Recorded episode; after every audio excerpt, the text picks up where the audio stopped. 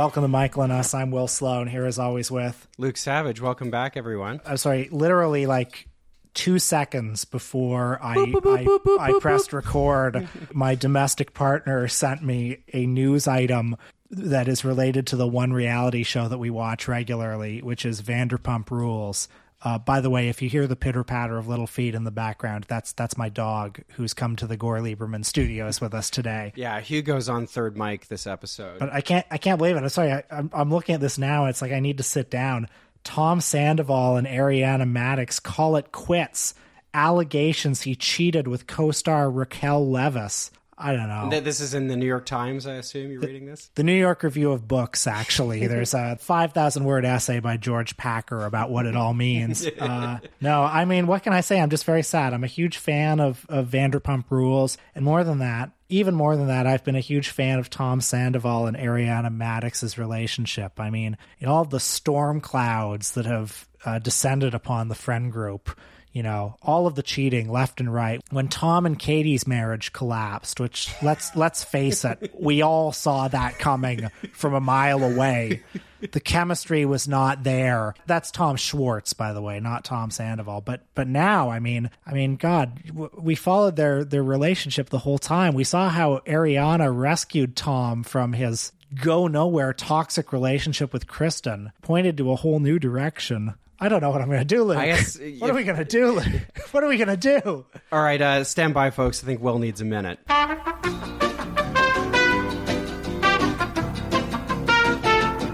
All right, guys, I'm back, ready to face a new day. So what's been on your mind, Luke? I mean, I was just at a protest for Scott Adams right now. Very relevant to the movie that we watched today about how uh, how the thought police are out to get you. Yeah, let's let's clear the ground right away here. This is the nineteen eighty-four episode. We're going to be talking about the film version of George Orwell's novel of the same name. In reading the essay that accompanies the film in the booklet that comes with the Criterion Edition, it's it's a very good essay. I don't want to knock it, um, but, there, but you're going to knock well, it. Well, there was well, it it exhibited a particular uh, tendency that I feel like has really irritated me over the last five or six years. I mean, really since twenty sixteen, a kind of hyper topical way of uh, engaging with almost any issue or object or conversation or subject of any kind. Oh, you mean in the age of Trump, in the age of Brexit? Well, th- yeah, well, exactly. So, I mean, did I tell you uh, back when we did, I forget which episode, but it was on some kind of uh, German film from the, the Weimar period, possibly Fritz Lang, something like that. And I remember that week, you know, I, I just found by searching on my podcast app, like a lecture about uh, Weimar Germany given by some expert, you know, at you know, Bard College or something. It's like, wow, like leading expert on Weimar Germany. And I start listening to it and the guy spends the first fifty minutes talking about, you know, how important this period is to study in the age of Trump, and I turned it off. I have no idea what that was said. Kind of for like for six years. In fact, probably still now. Like that was your one weird trick to make anything relevant, no matter what it was. If you just just fed it into the Trump machine, there was your take. Yeah, and so you know, similarly, uh, this essay, you know, which is not a bad essay, but it it falls into this. By the time you get to the you know last few paragraphs, and you know, you start getting the inevitable references to fake news. news and Brexit and that kind of thing. And look, I understand why people do this. If you're tasked with, you know, presenting something like this as a writer, obviously you want to try to make it relevant for people. But it irks me because when you have a subject that's as interesting as George Orwell's nineteen eighty-four on hand, I, I just don't think it's necessary. And it feels, I don't know, very trivializing to kind of just introduce all of these little kind of topical, you know, oh, uh, in the age of Brexit with its, you know, manipulation of language and things. And of course, right? Uh, um, uh, alternative facts. Have you ever heard of those? Right, right. A little thing called fake news. So I found out this week that sales of nineteen eighty-four absolutely skyrocketed after Trump's election. They skyrocketed again after the alternative facts incident well, specifically. Uh, I mean, I, I have to come clean here. Uh, you want to know what year I read nineteen eighty-four? Uh, it was twenty seventeen. That was the year. But the other thing is that, of course, right-wing people do this as well in their own way. And we're going to engage with this uh, a little more substantively later in the conversation. Well, yeah, I was just about to say, it's like, why focus on Brexit in your essay when actually what nineteen eighty-four predicted was uh, uh, the woke mafia, cancel culture. Right. It predicted my damn grandkids who are who are changing their pronouns, just like how Eurasia used to be at war with Oceania, but now Oceania has never been at war with East Asia. George Orwell Orwell, and in particular the novel nineteen eighty-four, have become just sort of these floating signifiers among like the the dumbest parts of the post-MAGA right, broad enough that you can now shoehorn like any right-wing grievance imaginable into them. So like, just to give you an example, on January sixth, uh, you know, the January sixth, Donald Trump Junior tweeted, uh, we are living in Orwell's nineteen eighty-four. Free speech no longer exists in America. It died with big tech, and what's left is only there for a chosen few. So that was after Twitter suspended at Real Donald Trump. Josh Hawley, after his uh, contract was rescinded or, or canceled by Simon and Schuster, he invoked nineteen eighty-four. He talked about, yeah, you know, it's an example of, quote, le- the left looking to cancel everyone they don't approve of. So you find this kind of thing all over the place. The way the right, you know, thinks about the left, you know, is, as my late friend Michael Brooks used to say, the left historicizes and the right mythologizes. And so the right is perfectly happy to just kind of construct and work with a caricature of the left. And, you know, I've experienced this myself going to right-wing, you know, gatherings, conferences, and the like. There's really little to no interest at all, at least that, that I've seen. I mean, honestly, even minimal interest among people who are ostensibly serious conservative intellectuals in trying to understand what the left is, in understanding its theoretical underpinnings, in understanding that, you know, it's it's like the right. Like, the right is very sectarian, it's very fractured, and right-wing people understand this. They're very aware of all of the different factions that exist within their own tent. And for some reason, when it comes to understanding their adversaries, we've drawn endless joy from this right. uh, on the Sanders show. Bernie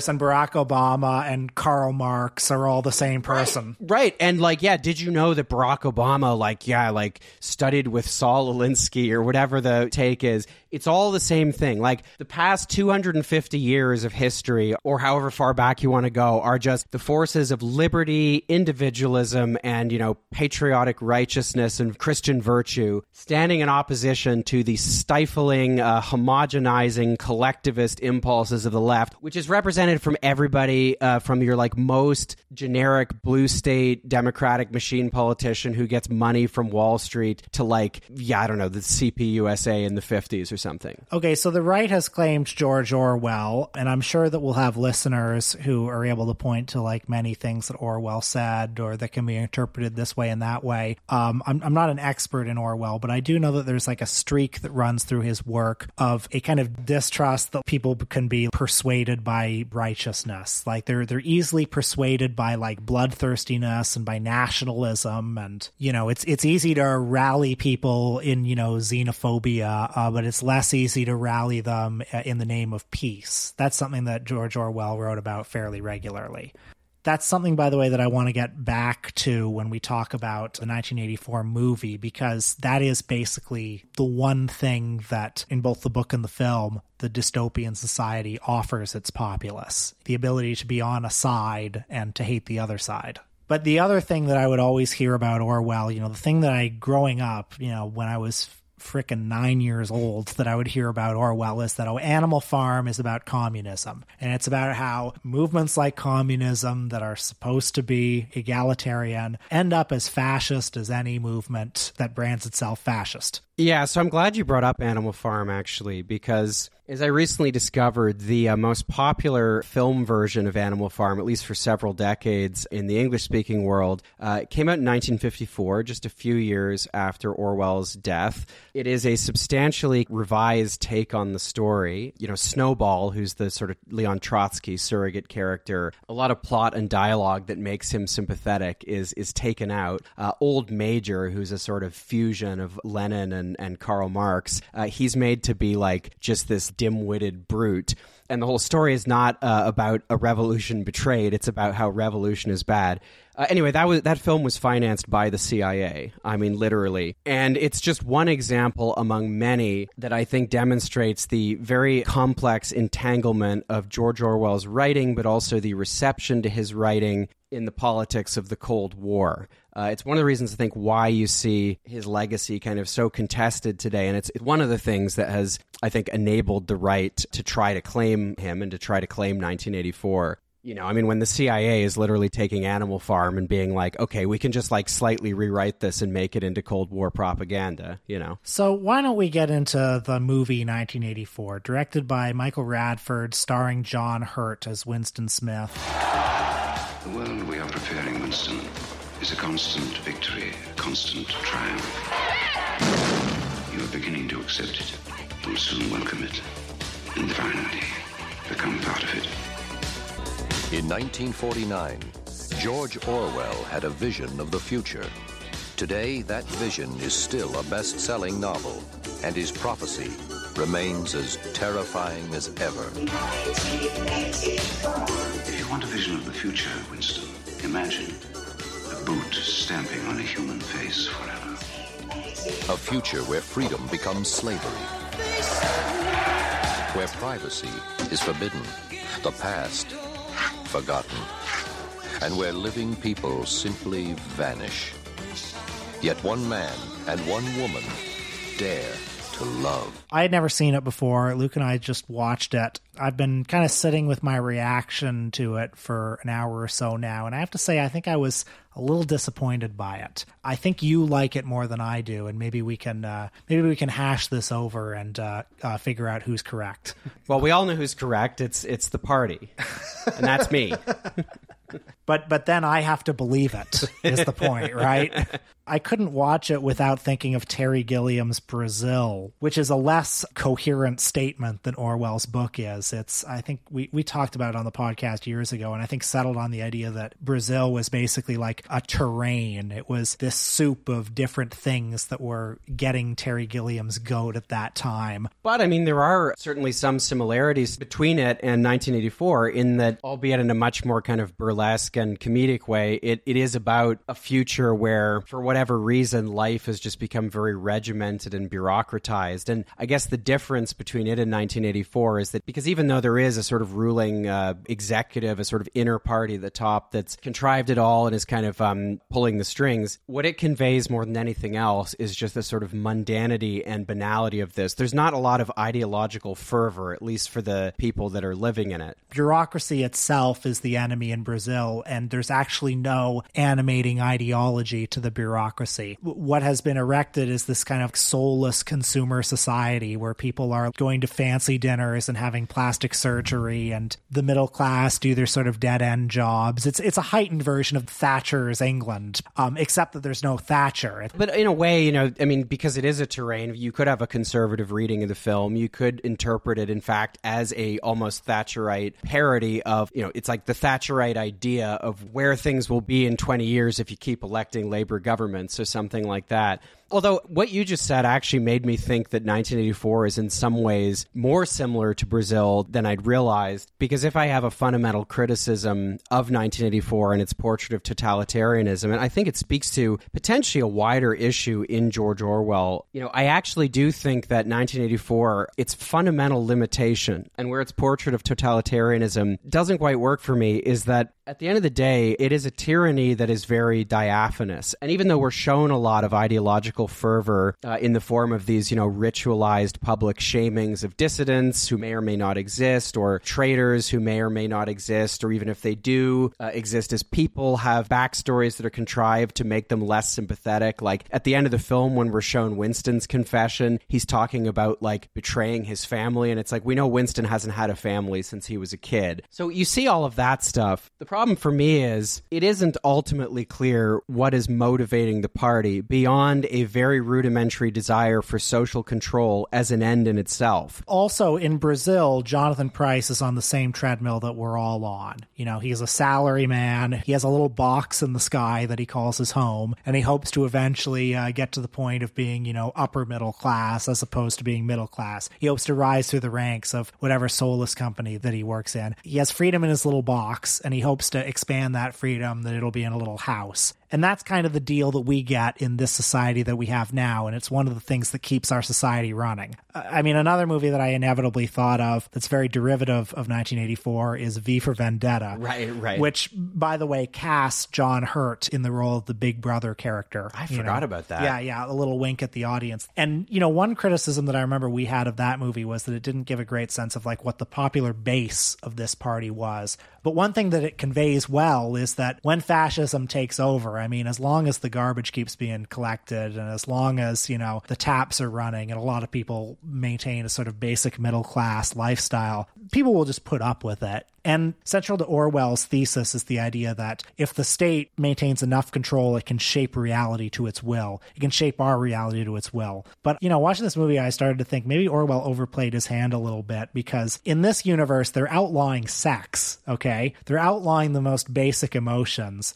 And I feel like any totalitarian society that has actually been successful hasn't gone that far. Like, society needs to have some release valves. Well, the release valves are the public shamings and, and things like that. I guess so, but I'm not entirely sure that I buy that that's enough. Okay, well, there is something really important to note here about the world of nineteen eighty-four, which is that it takes place almost entirely in the world of the party, right? The society of Oceania in which the story takes place, it's not all like this. Winston Smith is a member of the party. He's not a member of the inner party. He's part of the larger group of people who are sort of, you know, technicians and processors. You know, he's he's uh, very much like the character in Brazil in terms of his uh, class location, if you want to put it like that. But in nineteen eighty-four, and this is something that I actually think makes it, uh, more, again, more similar to Brazil than I realized, there's the whole world of the proles, which is outside of, you know, the party isn't surveying the proles with its telescreens, at least not in the same way. They have a much freer existence. Uh, and one of the things that Orwell communicates, it's, it, you see more of it in the novel than you do in the film, although there's a famous scene in nineteen eighty-four that is recreated in the film, where there's a, a prole woman and she's singing a song that Winston's very moved by while she's doing her her laundry.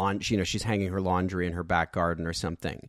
And in the world of nineteen eighty-four, the party actually manufactures culture by sort of analog computer, you know, prose, even pornography, and also music. And, you know, the line in the movie, which I think is the same as Winston's line in the book, is, you know, how can she make something that, you know, was written by a machine sound so beautiful? So in nineteen eighty-four, there is still a majority of society that is not living under this kind of level of repression. And social control is just exerted over them in a kind of softer way, you know, by means of soft power, like through trash culture and, like, you know, deliberately keeping people, you know, undereducated, you know, even as the party's official announcements are bragging about rising literacy rates and things like that. But I think that's a really important detail about the world of nineteen eighty-four that I think in the film is kind of uh, easy to miss. I feel like it doesn't really convey that element of the story as much as it could. And it also deals with the Goldstein manuscript, which is in many ways, I think, the most important part of the book. It's kind of a standalone thing in some ways. Obviously, very difficult to treat something like that, which is fifteen or twenty pages long in a film. But if you want to talk about nineteen eighty-four's conception of totalitarianism,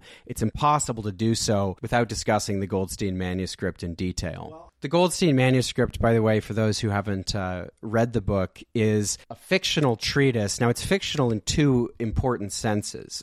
It's fictional in the sense that Orwell wrote it, right? And it's part of a, a novel, but it's also potentially uh, fictional even in the world of nineteen eighty-four. Its status is never really resolved. It's colloquially the Goldstein manuscript, but it's actually called The Theory and Practice of Oligarchical Collectivism. It's penned, or ostensibly penned, it's attributed to anyway, Emmanuel Goldstein, who is supposedly the leader of a resistance movement and is one of the main sort of antagonists that the party holds up at these, you know, daily hates in order to maintain cohesion and fervor among its partisans. Winston doesn't read all of it. He only reads the first few chapters before he and Julia are arrested by the party. And later, when Winston is being tortured by the enigmatic inner party official O'Brien, who in the film is actually played by Richard Burton in his final uh, screen role before he passed away, O'Brien claims to have actually actually written the Goldstein manuscript, or, you know, as he as he puts it, uh, I wrote it. That is to say, I collaborated in writing it. No book is produced individually, as you know. Winston asks, is it true what it says? And O'Brien replies, its description, yes. The program it sets forth is nonsense. So there's a lot of ambiguity here. There are a lot of questions you can ask, you know, just at the level of kind of uh, literary interpretation as to what the status of the Goldstein manuscript is. And there's no correct answer. You know, is Emmanuel Goldstein a real person? Has there been some kind of revolution that's gone awry or been, you know, hijacked in Oceania? Is Emmanuel Goldstein, you know, a Leon Trotsky? Is is the theory and practice of oligarchical collectivism, you know, the revolution betrayed, uh, the book that Trotsky wrote? Can anything in the manuscript be taken seriously. It details the whole history of how this world came about. We learn that there was some kind of nuclear war between great powers and that the world is divided up into various superstates, all of which practices a different totalitarian ideology, or rather legitimizes itself on the back of a different ideology, but all of them are functionally the same. So one of them is called death worship.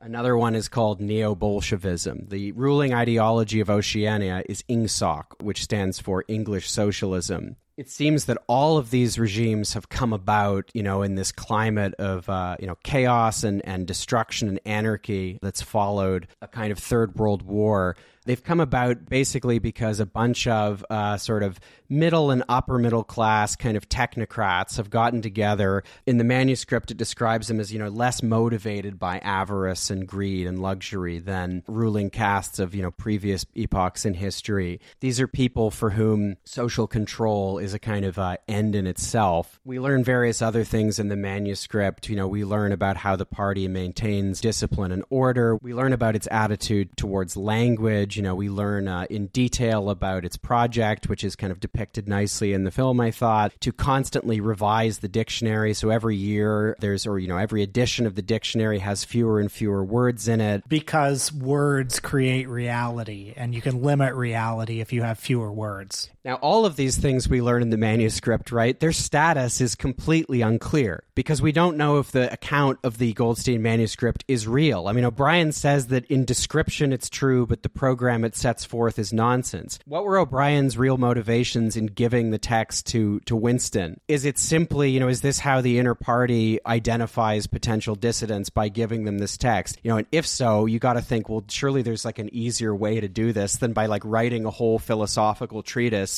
Notwithstanding all of that, the Goldstein manuscript is, I think, very important for, for two reasons. One is that I think the ambiguity surrounding its authenticity is very much the point, right? And, you know, it's a literary device. Orwell is trying to create a world where objective reality is never settled. It's never clear. And, you know, the only choice for Winston at the end of the book in, in nineteen eighty-four's famous final passage is to just, you know, surrender his sense of objective reality to the party, right? Two plus two equals five, or maybe three, if the party says so. Is the party at war with Oceania or Eurasia? It can change whenever the party says so, and whatever it says has always been the case. In the same way, the Goldstein manuscript's provenance is never resolved because Orwell doesn't want it to be resolved. You as the reader at the end of the book are not really sure whether any of this is real. There's one scene in the film where, uh, you know, Winston is walking through kind of a bombed out street and, uh, you know, the city is actually attacked. You know, there's like a bombing of some kind. Is Oceania even really at war with these other powers? Maybe there's actually a free world outside of it. And maybe it's actually not like a continent sprawling superstate. Maybe it really is just like Britain. Maybe, fuck, maybe it's not even Britain. Maybe it's just like the south of England, like the Tory shires have gone fascist or whatever. The second reason I think the Goldstein manuscript is important is that I think it can also be read as a kind of standalone statement, if a kind of satirical one, on totalitarianism. And in that sense, it's very interesting in talking about Orwell's contested reputation, where should he be situated ideologically, all that kind of thing, who gets to claim him. I think the Goldstein manuscript, you know, is pretty emblematic because it gives you fodder for all kinds of different interpretations. From a certain point of view, it's a backstory about a sort of counter-revolution by middle-class technocrats who figured out that you can basically reduce politics to the level of technology. On the other hand, you can read it as, you know, much of the right has, as just a parable about, like, where the left wants to take us all. Well, I have to say, uh, I liked in the movie how the screenplay reduces the Goldstein manifesto to like two sentences that John Hurt's Winston Smith is reading in bed. I think he says, uh, interesting, the object of war is to keep society's structure intact, and uh, war is really waged by society on its subjects. I thought that was very useful and helpful. Because, I look, I like the Goldstein manifesto as a piece of writing, but, you know, it's funny.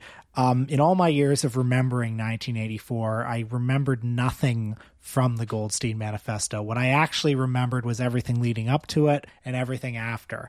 I've always felt that, you know, what you really need to know about the ideas that Orwell is trying to express comes in what the Richard Burton character says to Winston Smith while he's torturing him. the idea that if you remove all evidence of a thing that you saw, let's say you, you had a sibling and you removed every photo, you took away any piece of documentation, who's to say that that sibling actually existed? As mentioned before, the idea that like they're taking words out of the dictionary, limiting the number of words because words are the ways that thoughts express themselves. And if you take away the words, you can't have the thoughts. You know, those are the really powerful ideas. And I don't know, when I when I read the Goldstein Manifesto, it feels like deep lore to me. It's great to find out how the society started. But I mean, I'm reading it and I'm thinking, oh my God, like, can we get back to the story? That's my overwhelming feeling. It feels like this essay outlining deep lore that comes in the middle of a story that otherwise, I think, expresses the main ideas very elegantly. Well, that makes sense to me uh, if we're treating nineteen eighty-four strictly as a novel. But I mean, I think that its influence and legacy is that it's not just a novel. And I think... Certainly. And I think the reason people have kind of been able to treat it as something uh, more than just a novel and, you know, in some cases as, as a work of sort of political theory even uh, is because of the presence of the Goldstein manuscript, which, you know, as I said, I think does work as a sort of standalone commentary, albeit a very uh, ambiguous one. I agree it works as a standalone commentary for sure. I, I just don't like it in the context of the novel. I, this might speak to uh, just a, a difference in sensibility and Probably. taste between the two of us yeah. anyway, which I think I like lore a lot more than you do. yeah, yeah, maybe. But um, it's not like you can divorce the political theory from the aesthetics of it. You know, the, the, the political theory is what animates the whole book.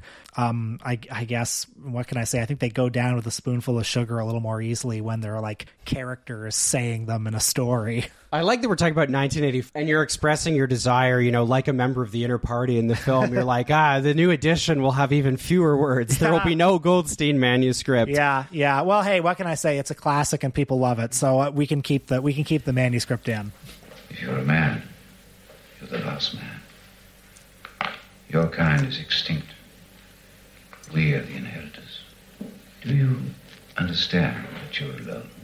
I want to return to a point I, I introduced earlier about the limitations of uh, nineteen eighty-four's conception of totalitarianism. And here I want to turn to an essay I found from nineteen fifty-five by the Polish Marxist writer and historian Isaac Deutscher. He's more critical of the book than I am, and there are obvious historical reasons for that. I ultimately depart from what I think is the uh, portrayal of totalitarianism in nineteen eighty-four, in that for me, I don't think you can separate authoritarianism of any kind from some kind of ideological project. To me, nineteen eighty-four only makes sense, and you know there is enough ambiguity uh, you know, in the story and in the novel that I think you know perhaps you could project this onto it. It only makes sense if actually behind this all, the party does have some kind of motivation. But Isaac Deutscher recognized this exact problem and I think articulated it very well. He writes, in nineteen eighty-four, man's mastery over the machine has reached so high a level that society is in a position to produce plenty for everybody and put an end to inequality. But poverty and inequality are maintained only to satisfy the sadistic urges of Big Brother. Yet we do not even know whether Big Brother really exists. He may only be a myth.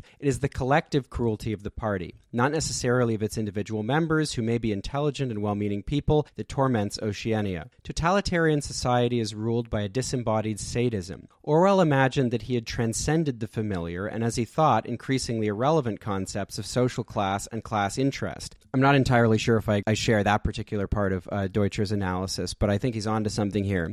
But in these Marxist generalizations, the interest of a social class bears at least some specific relation to the individual interests and the social position of its members, even if the class interest does not represent a simple sum of the individual interests.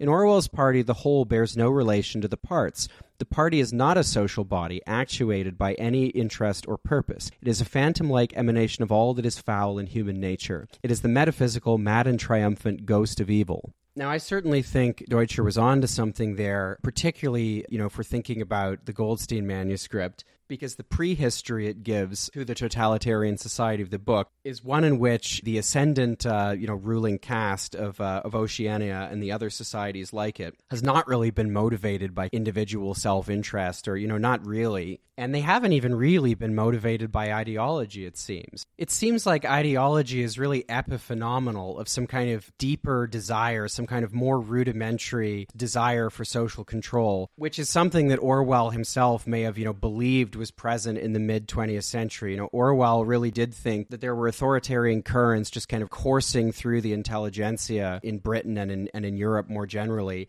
And he saw those as being very bound up with both Stalinism and fascism. And here I'd just like to read what for me is one of the most important passages in the Goldstein manuscript. The idea of an earthly paradise in which men should live together in a state of brotherhood without laws and without brute labor had haunted the human imagination for thousands of years. And this vision had had a certain hold even on the groups who actually profited from each historic change. The heirs of the French, English, and American revolutions had partly believed in their own phrases about the rights of man, freedom of speech, equality before the law, and the like, and had even allowed their conduct to be influenced by them to some extent. By the fourth decade of the twentieth century, all the main currents of political thought were authoritarian. The earthly paradise had been discredited at exactly the moment when it became realizable. Every new political theory, by whatever name it called itself, led back to hierarchy and regimentation. And in the general hardening of outlook that set in round about nineteen thirty, practices which had long been abandoned, in some cases for hundreds of years, imprisonment without trial, the use of war prisoners as slaves, public executions, torture to extract confessions, the use of hostages, and the deportation of whole populations not only became common again, but were tolerated and even defended by people who considered themselves enlightened and progressive.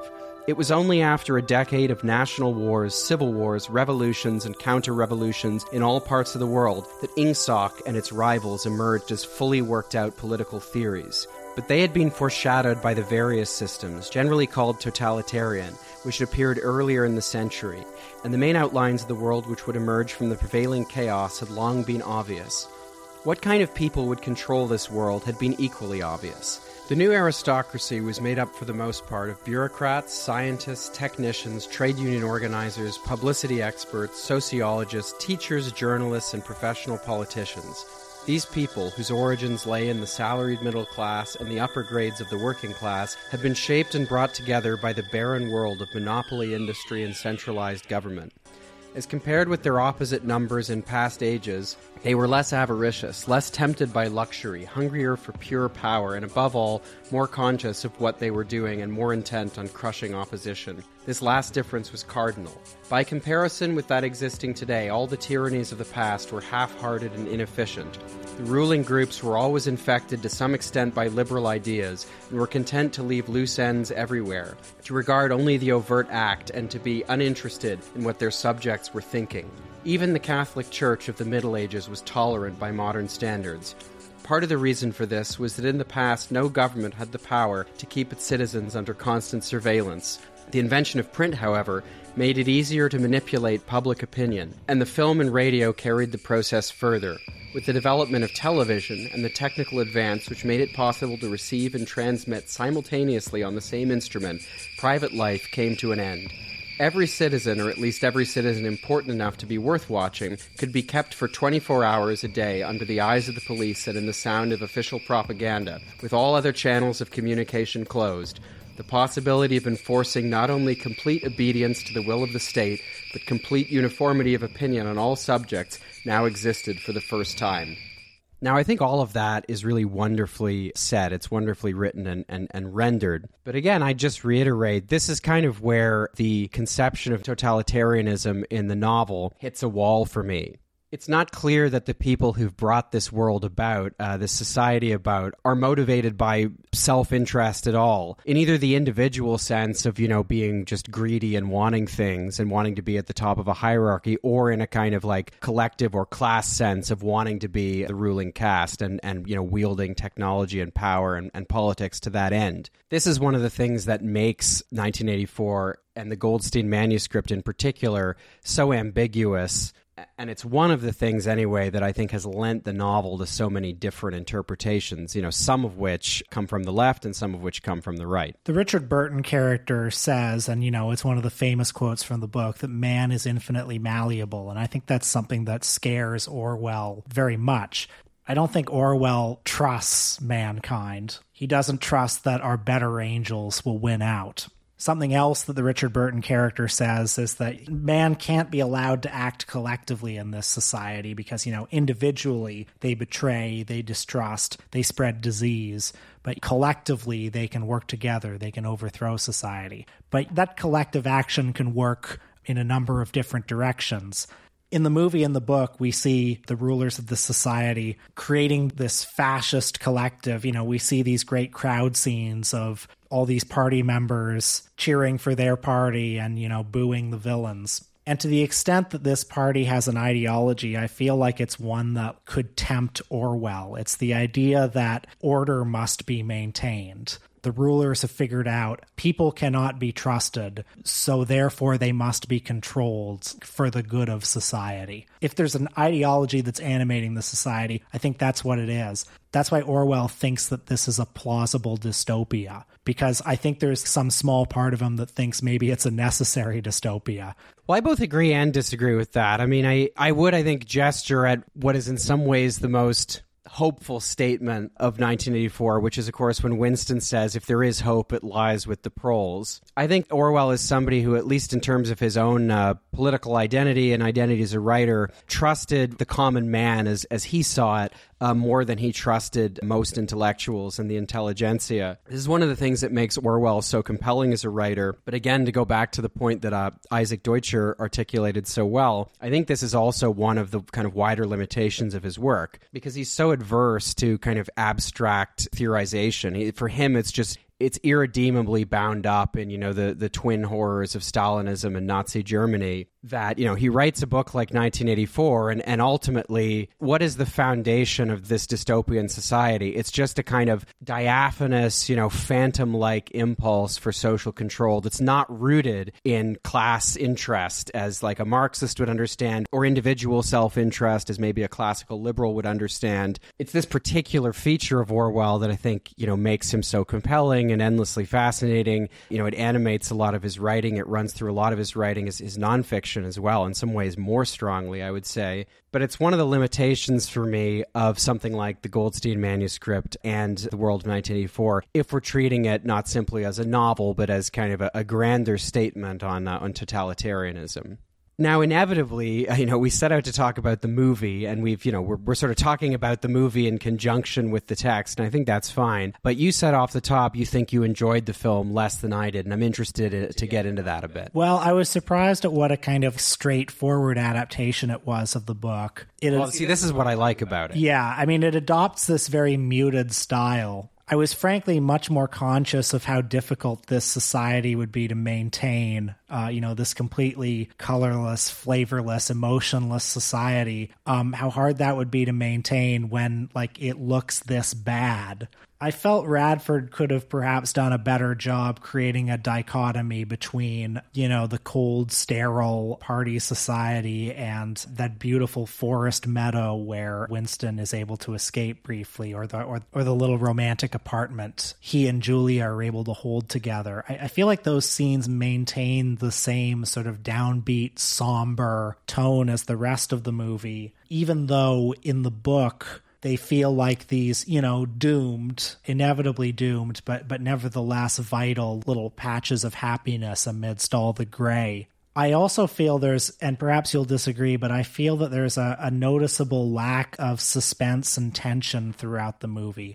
It maintains this, yeah, very consistent, somber tone. There's very little suspense, I felt, in those scenes with Julia, as well as the last act, you know, where he's being tortured by Richard Burton. It has such force in the book, and it felt like such a slog to me watching the movie. Is that maybe just partly because you already knew the story? Like, if you hadn't known the story, would that have been the case? Um, potentially. Because I remember my first experience reading the novel when I was, I don't know, fifteen or sixteen. And I remember, yeah, like it having just a ton of suspense because I wanted to know what was going to happen next. I think the last act would have hit me a little bit more if John Hurt and Susanna Hamilton were, were kind of allowed to bring more different kinds of shades to their performances. Like I say, in those scenes where they're together, they maintain the same sort of affect that they do in the other scenes. And I think being able to see a different kind of personality, more humanity in them in those scenes, could have potentially made it hit harder when the remaining humanity is beaten out of him in the last act. I think the other reason why I bring up Terry Gilliam's Brazil is, you know, for all his faults as a filmmaker and a thinker, his best films have this remarkable tapestry of emotion. I'm not sure if he's a filmmaker who would have quite the deft hand to do an adaptation of nineteen eighty-four exactly,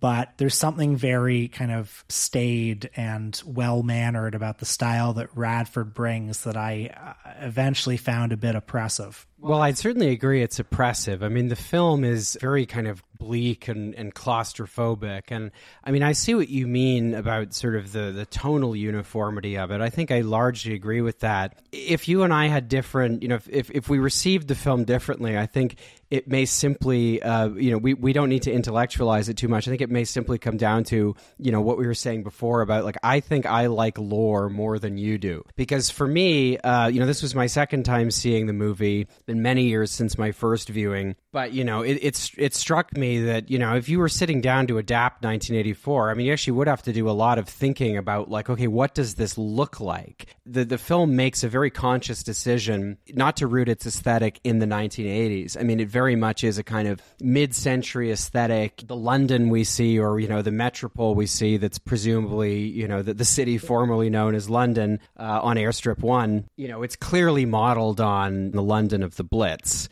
And I liked that because for me, you know, another thing that limits nineteen eighty-four is, you know, usefulness, at least as a kind of, um, well, as a prescriptive document or as a work of political theory, is that it, it's so rooted in the mid twentieth century, um, which is perhaps another reason why I really hate all the sort of like topical references to it that are just made constantly today. I like that the film understands that, and it wants to aesthetically situate the story historically, if that makes any sense. Because, you know, we discovered, I didn't know this, but uh, and it didn't make much of a difference, frankly, but there are two scores to this film. It's not a wholly different soundtrack. I guess it's just they recorded two scores at the time the film was made, one of which is a sort of conventional classical score. By one Dominic Muldowney. Right, right. And then the, the other is by the Eurythmics. And so, you know, when we started the movie, we were like, hell, let's Let's go with the Eurythmics and see what that's like. I mean, I definitely hadn't uh, hadn't seen that before.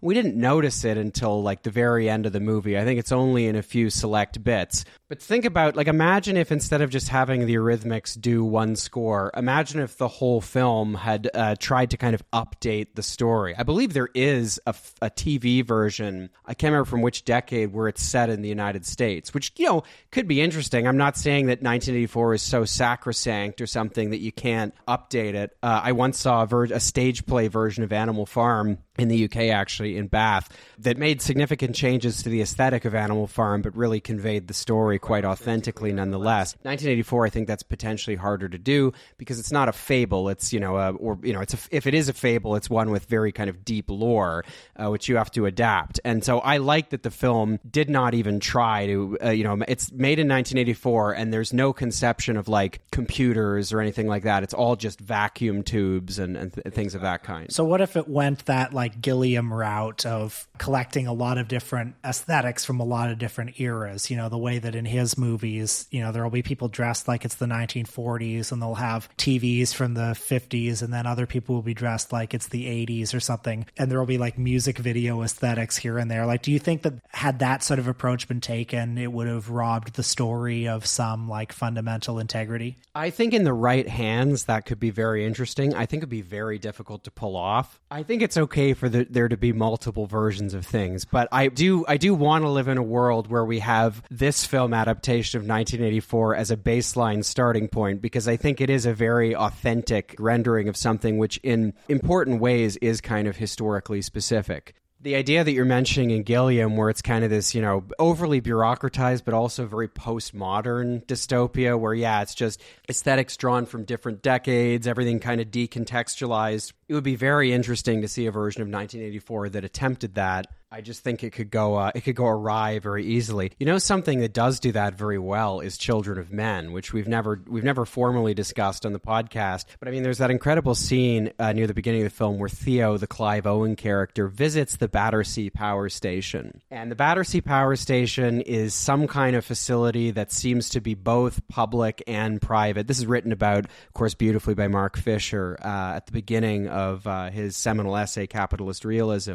But there he visits the home of this sort of private collector who may also be a state official. It's not clear. And, you know, outside the window in a different place than it appears on the cover of the uh, Pink Floyd album Animals, you know, is is the pig, uh, the floating pig, the famous floating pig. He's got all kinds of art. You know, he's got like original Da Vinci. There's Picasso's Guernica behind them as they're, uh, you know, having dinner. And there's like a Handel aria playing. But because all of it is sort of historically, you know, decontextualized and, you know, desacralized, I think is the word Fisher uses, it's kind of deliberately robbed of its potency. There's something really deeply disturbing. Art doesn't exist in a vacuum. Yeah. You know, you know what this reminded me of? Did you ever see that movie Equilibrium?